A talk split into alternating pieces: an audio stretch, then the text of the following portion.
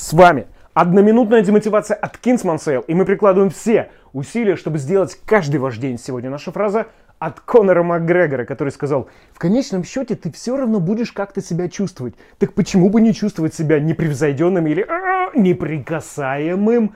Это история о том, что вы сами выбираете то, как относиться к своей жизни. Это не жизнь или обстоятельства делают вас лузером. Это вы выбираете чувствовать себя неудачником.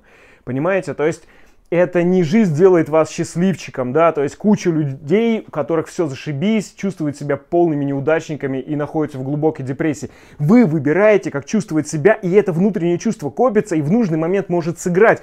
Вот этот вот, минимум может сыграть так, что перевесит ситуацию в вашу пользу, и вы победите. Поэтому выбирайте свое отношение. Потому что почему бы и не чувствовать себя непревзойденным,